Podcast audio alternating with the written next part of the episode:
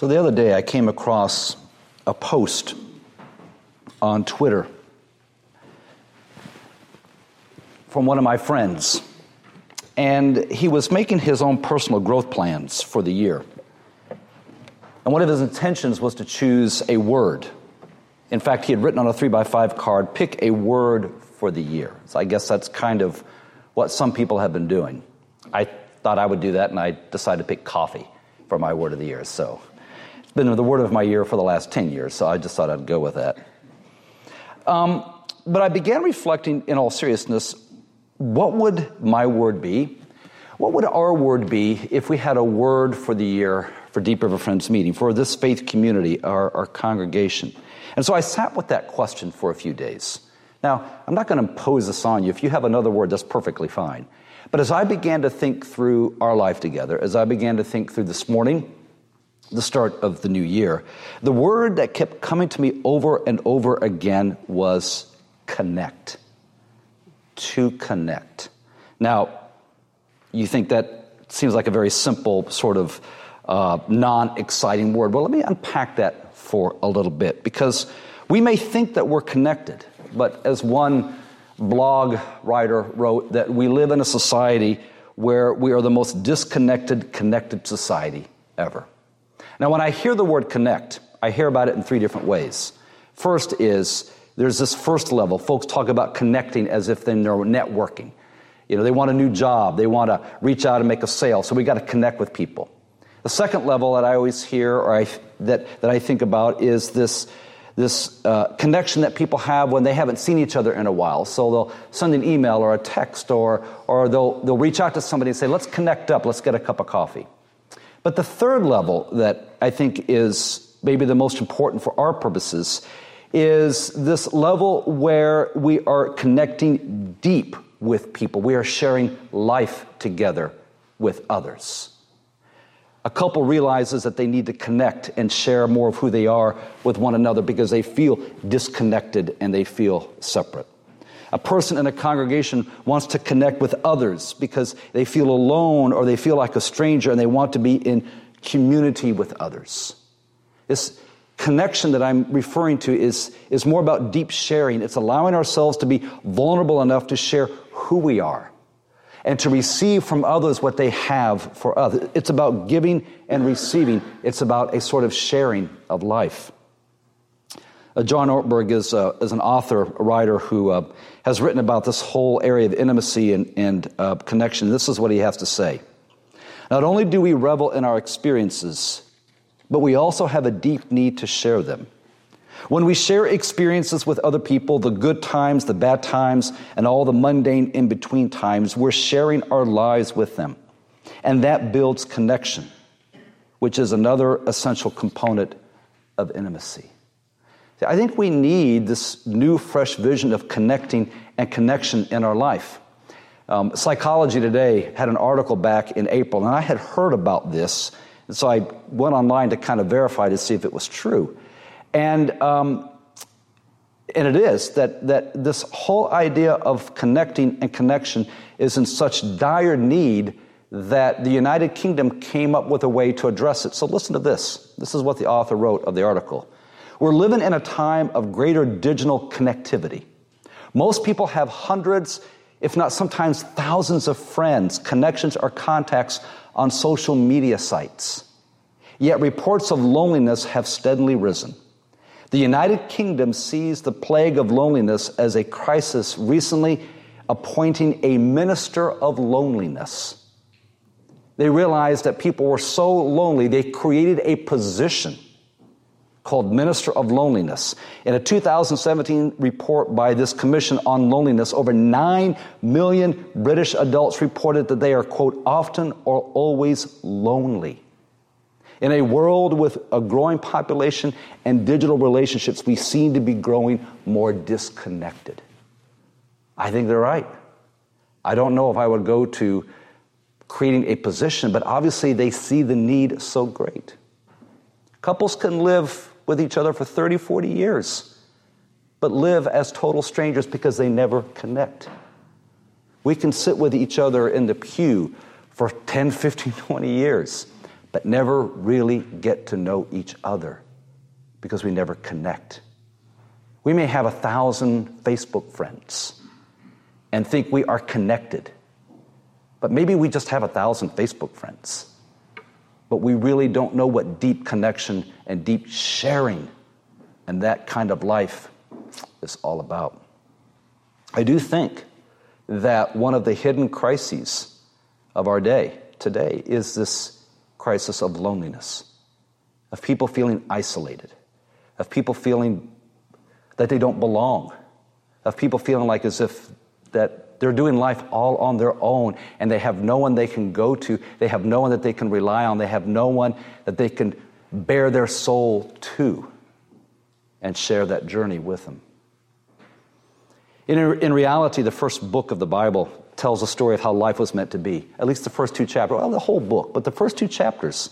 It's a life of connecting with God, a life of flourishing in that connecting and sharing life with God, with one another, and with all of creation. It's this sense of mutuality, it's vulnerability, it's a giving and receiving that looks out for, for one another. Adam and Eve together in creation.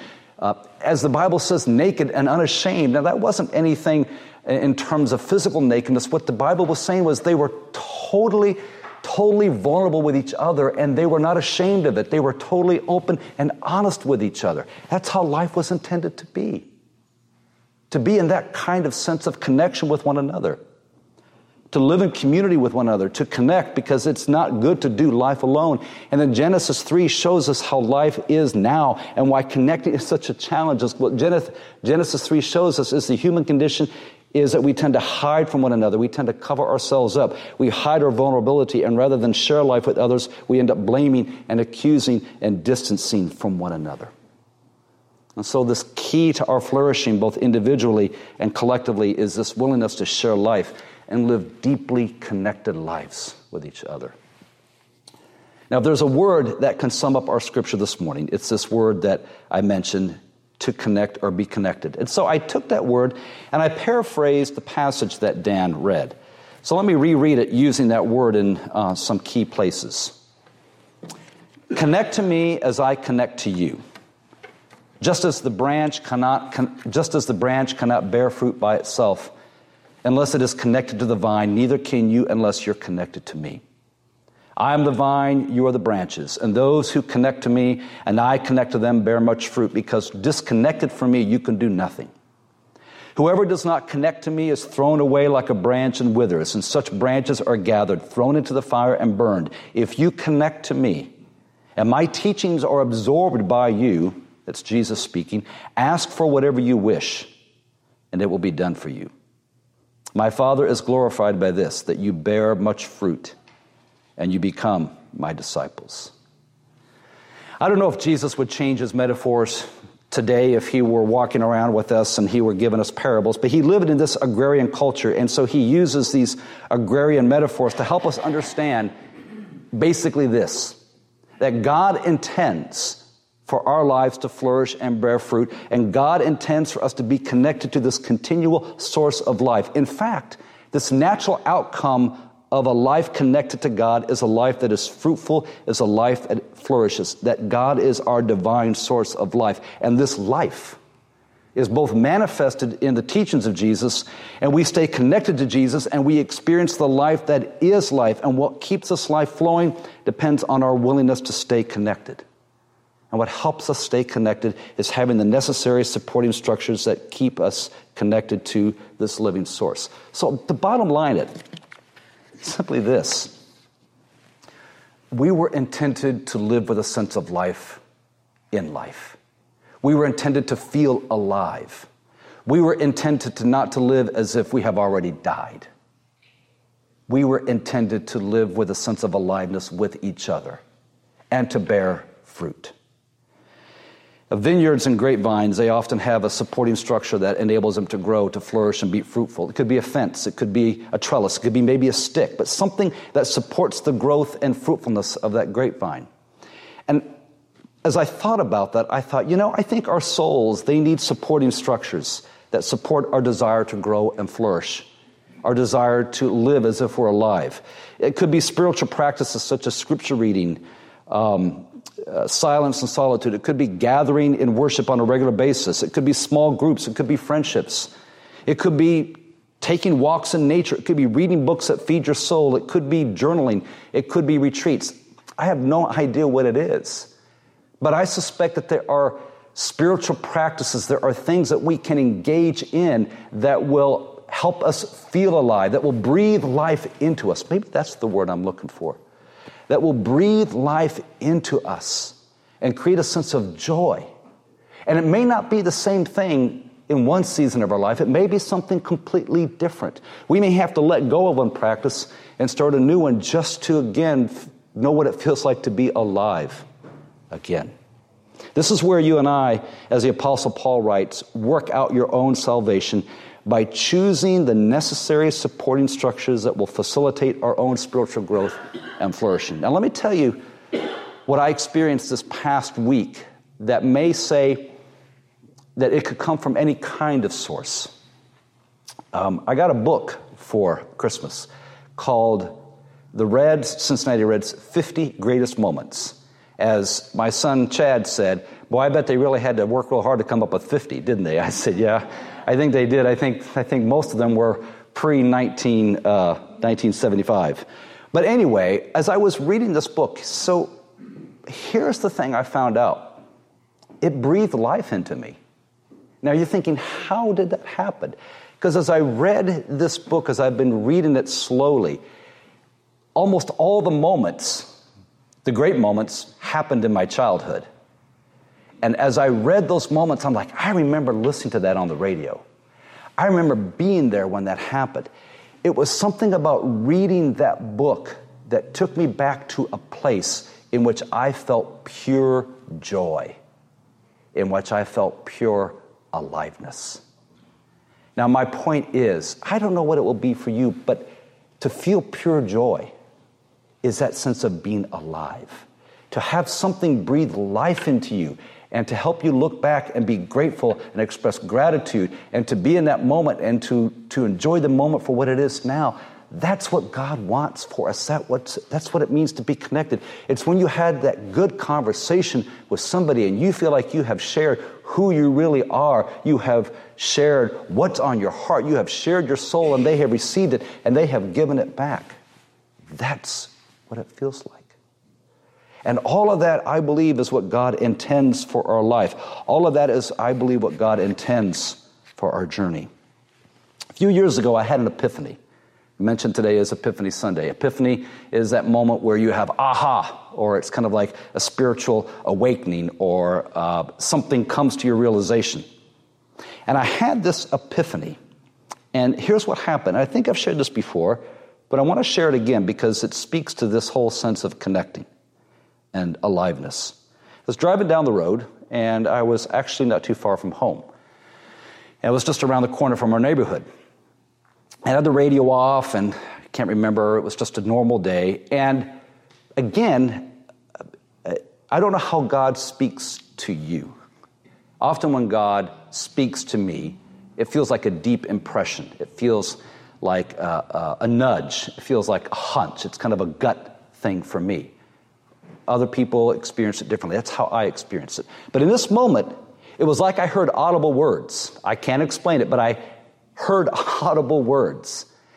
And I remember hearing these words in my heart, maybe in my head, simply this go where the life is. And I chuckled to myself in that moment because all of a sudden in my mind and heart, I kept thinking, well, there's a lot of things I'm going to have to let go of if I am being asked to go where the life is. But also in that moment, I remember feeling freed up to be able to make choices for myself to say, why am I still engaged in things that don't bring life or breathe life into me? If I were to look at my life and let go of the things that don't breathe life and move toward the things that do breathe life, what would that look like? How does that change my time? How does that change my priorities? How does that change my schedule? How does that change my relationships? How does that change my spiritual journey? And that's been a game changer for me. Because almost every day I hear those words and I ask myself this question Is this breathing life into me? Is it not breathing life into me? Because if it's not breathing life into me, I'm not giving life also. But if it is, there's something about that that's flowing through me into what's going on around me.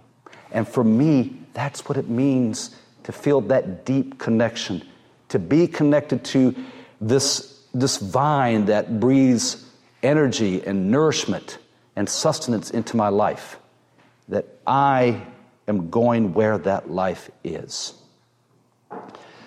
Richard Rohr is a writer, um, a Jesuit priest, and here's what he has to say. Listen carefully to his words.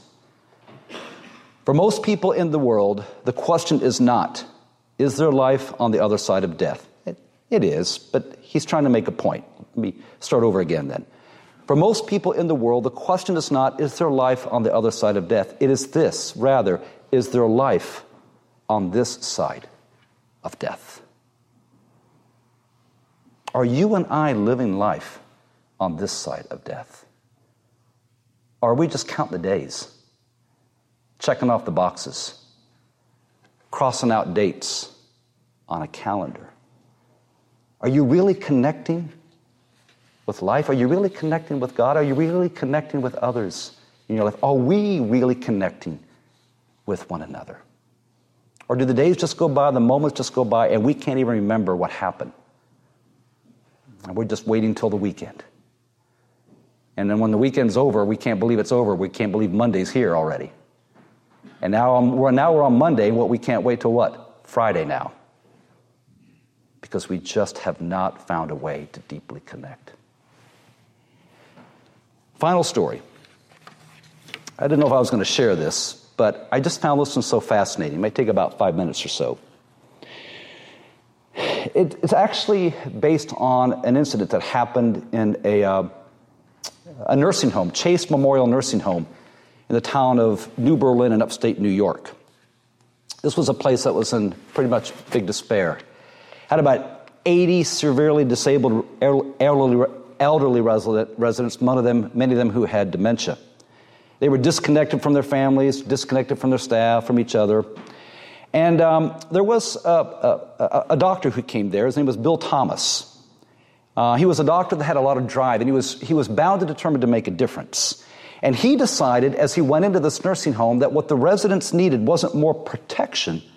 In his words, what they needed were more connection to life.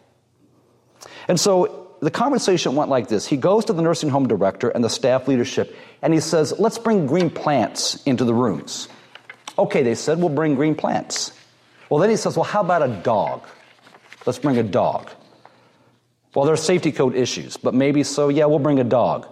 Well, then he said, Let's try two dogs. Well, they said it's against code. Well, he says, Well, let's just put it down on paper. Not put paper down for the dog, but let's just put it down on paper. Let's just write it down. So it goes on that Dr. Bill was so, so uh, aware that he wasn't seeing much enthusiasm, so he, he, but he figures he's on a roll, so he says, well, how about we get some cats? Administrator says, you want dogs and cats? Well, some people aren't dog lovers, he said, so how about we get two cats on both floors? So the administrator says, we're going to propose to the health department to allow two dogs and four cats. Bill said, perfect, let's do it. And he says, now we need sounds around this place. We need life. We need, we need something that tells us that there's life. And so Dr. Bill thinks for a moment and he says, I tell you what, let's get some birds. The administrator says, All right, well, how many birds do you think we're going to need? Why not a hundred? Let's get a hundred birds for this place. So by the time the meeting is over, they've put on this paper. They're going to get a hundred birds. They're going to get, how many did I say? They're going to get four cats and two dogs. Now, the kicker was that when they delivered the 100 parakeets, they delivered them and the cages hadn't been purchased yet. And so the delivery guy takes the 100 parakeets, and the only thing he can do is let them loose into the hair salon of the nursing home. And so he lets them loose into the hair salon. They shut the door, and here's what he writes it was total pandemonium.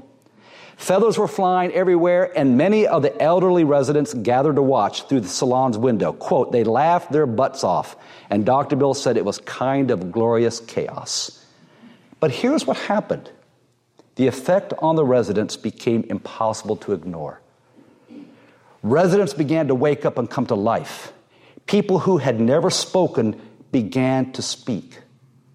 People who were completely withdrawn and non ambulatory started coming to the nurse's station and saying, I'd like to take the dog for a walk.